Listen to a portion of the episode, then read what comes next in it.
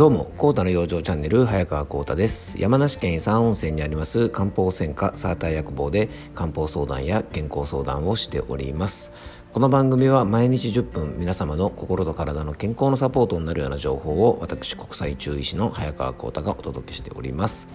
えーと、この番組収録してるのがですね、えっと、8月の22日の土曜日の、えー、と今夕方なんですが、まあ、さっきまでですねものすごい雷とですね、えーとまあ、夕立というかですねゲリラ豪雨みたいのがですねかなりあの僕のお店の周辺を襲っておりましてまあとにかくでも雷がねすごかったんですよ。あの猫林さん大丈夫でしたか？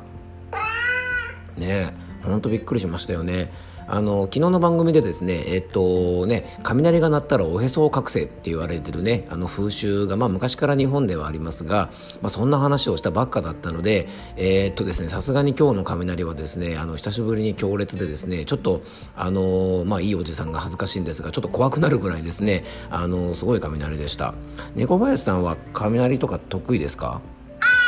あまあねやっぱ嫌ですよね。はい。まあ、皆さんもですねやっぱりこうね雷ってやっぱりこう恐ろしいものでやっぱこう自然の力にねこうやっぱりある程度こう恐怖するというかですねやっぱ人間の無力さをちょっと感じる瞬間でもありますがあのまあ、雷もそうなんですがねゲリラ豪雨とかはあの最近ではですねいろいろ災害にもつながってきているのであのぜひですね今年もねかなりそういったあの豪雨とかですね台風なんかもね予想されてますので、えー、ぜひ皆さんねあの安全第一であの過ごしていただきたいなというふうに思います。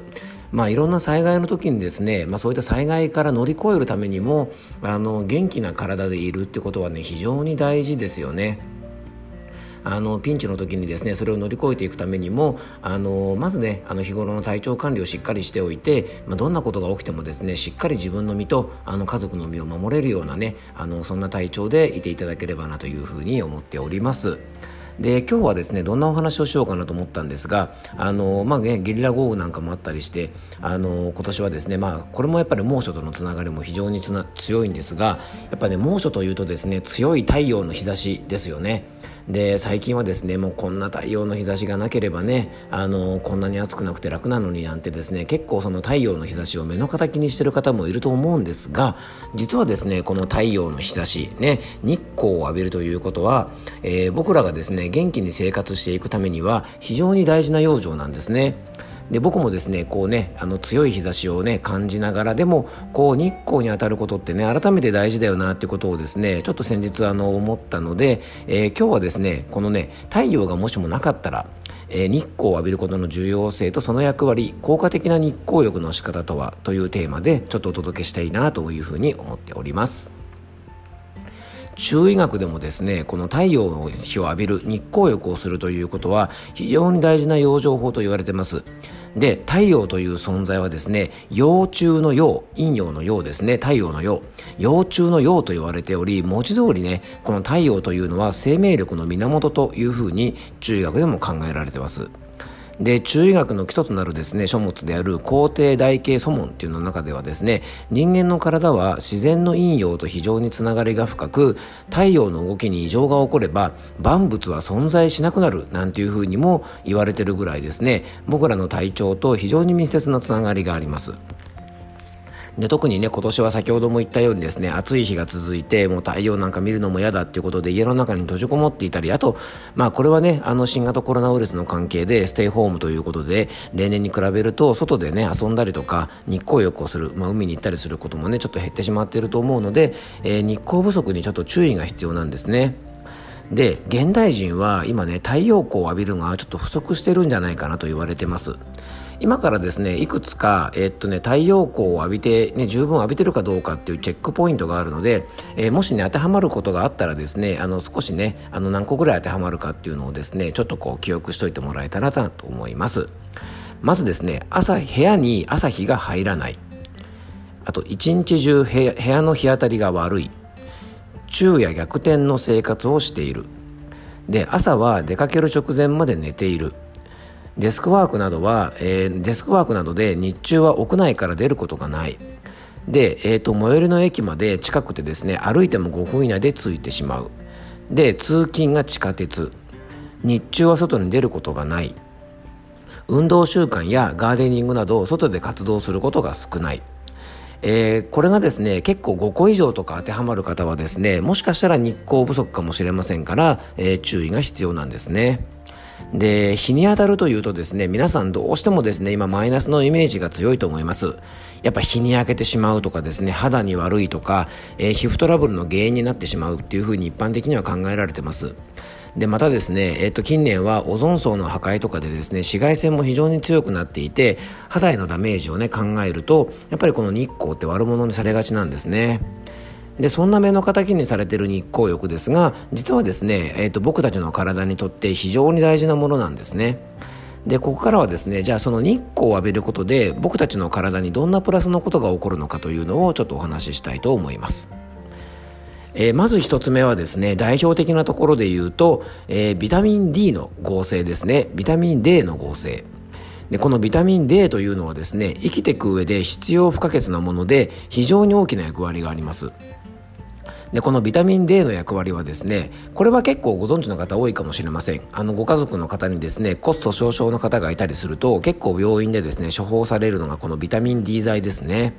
でこのビタミン D の働きとしたらねこのカルシウムの吸収の促進をします。だから、えー、コスト総称の方はですねまずこのビタミン D をねあの病院で処方されることが非常に多いです。でもねそれだけじゃないんですね。実はですね筋肉の合成を促進したり免疫機能の維持と調整をしたり体内でホルモンのように働いてですね体中の細胞にさまざまな指令を出したりとかえー、カルシウムの吸収促進だけでなくてこのようにねいろんなあの大きな役割があるんです。でこのビタミン D はですねご存知の方も多いと思いますが皮膚が日光に当たることで体内で合成されます。えー、鮭とかですねそういった食べ物にも多く含まれるんですがやっぱりですねこの日光に当たることによってこのビタミン D というのが体内合成されるというふうに言われています。でビタミン D の合成についてね今ちょっとご紹介しましたが2つ目え日光を浴びることで体に起こるプラスの2つ目はですねセロトニンというものの活性化が行われます。えー、僕の番組の中でもですねたびたび登場するこのセロトニンねあのセロトニン濃度の働きはですね過去の放送でもお伝えしましたがストレスをコントロールしたり、えー、大脳皮質に作用してですね思考力や判断力を高めたり交感神経と副交感神経の、えー、切り替えをスムーズにしたりですねえ、神経の興奮状態を、え、保ってですね平常心を持てるようにしたりとかまあ、これ以外にでもですね働きは本当様々なんですが心と体のバランスを保つために非常に重要な、えー、存在なんですね。で、えー、日光をですねしっかり浴びておくとこのセロトニンというものが活性化されることが分かっているので、えー、いろんな意味でですねこの日光を浴びるということが、えー、心と体の健康に大きな影響を及ぼすということが分かるんじゃないかなと思います。じゃあこの日光浴はしたいんだけどどんな風にすればいいのか。ねどんな養生もそうですが正しい方法で行うことが非常に大事です。でよく聞かれるのがですねじゃあ日光浴したいんですけどどのくらいの長さすればいいのかっていうことをねよく皆さん気になると思います。で日光浴大事なポイントは決してこれね長時間当たり続ける必要はないんですね。で日光浴イコールね日焼けしちゃうっていうイメージはどうしても拭えないと思うんですが、えー、日焼けするほどですね、えー、長時間する必要はないんですね。で例えばねビタミン D の合成はに必要な、え、っと日光に当たる時間ですがコスト総称財団というですね財団がありまして夏はねあの木陰要は直射日光じゃなくてもいいので30分程度ね夏は。で冬は顔や腕に1時間程度っていうふうにこのコスト少々の予防では言われてます。でこれね色とかによって異なるため、えーね、あのなかなかこう正確な数字というのは難しいんですが、まあ、ざっくりとでもですね15分から30分程度木陰でいいので日光に当たっておくことが、えー、おすすめのようです。あとねセロトニンの活性化も同様に1日30分ぐらいでいいとされてますから、まあ、1日の中でですね少しずつでも日光に当たる時間を作る、まあ、本当ねあの30分とは言いませんが、えー、15分でもね10分でも、えー、徐々に、えー、日光に当たる時間を作ってですね、えー、細切れでもいいので徐々に増やしていくといいんじゃないかなというふうに、えー、思います。でいつ日光浴するのがいいのか？時間帯ですね。でこれはですね日光浴ができるんであれば最悪ね朝でも昼でも夕方でもあの皆さんの生活リズムに合わせてやっていただければいいんですが一番おすすめなのはですねやはり朝ですね。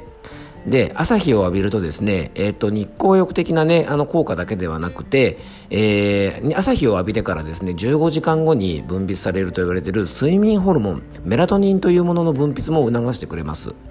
で体内時計と深く結びついているメラトニンですから睡眠の質も良くなったり体内時計も整ったりとかですねプラスアルファの健康にも、えー、非常につながりますで朝浴びることによってですね、えー、ウォーキングをしたりとかねあの歩いたりしながら、えーと、朝日を浴びることで、えー、朝日っていうのはですね非常にあの刺激が少ない日光ですので、えー、15分でも20分でもですね、え、朝日をねしっかり浴びておくといろんな意味でねこう体にとってプラスになると思います。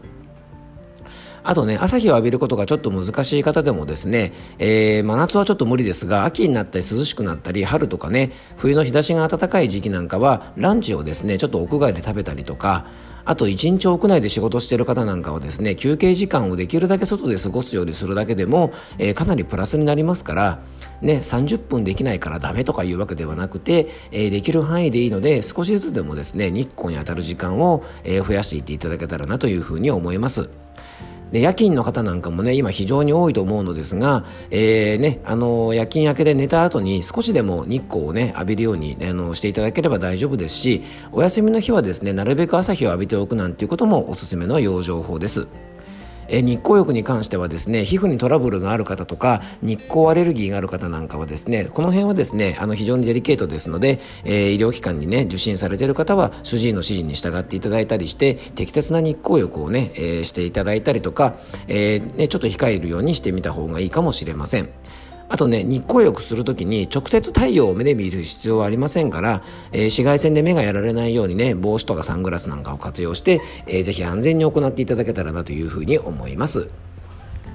えー、今日お話した内容なんかもですねもうちょっと詳しい内容を、えっと、僕は毎日ノートで、えー、コラムの方を書いておりますので、えー、もうちょっと詳しくねあの今日の番組の内容を知りたいななんて方は、え、僕の note、え、番組詳細の方にリンクも貼っておきますので、え、そちらの方からご覧いただけたらというふうに思います、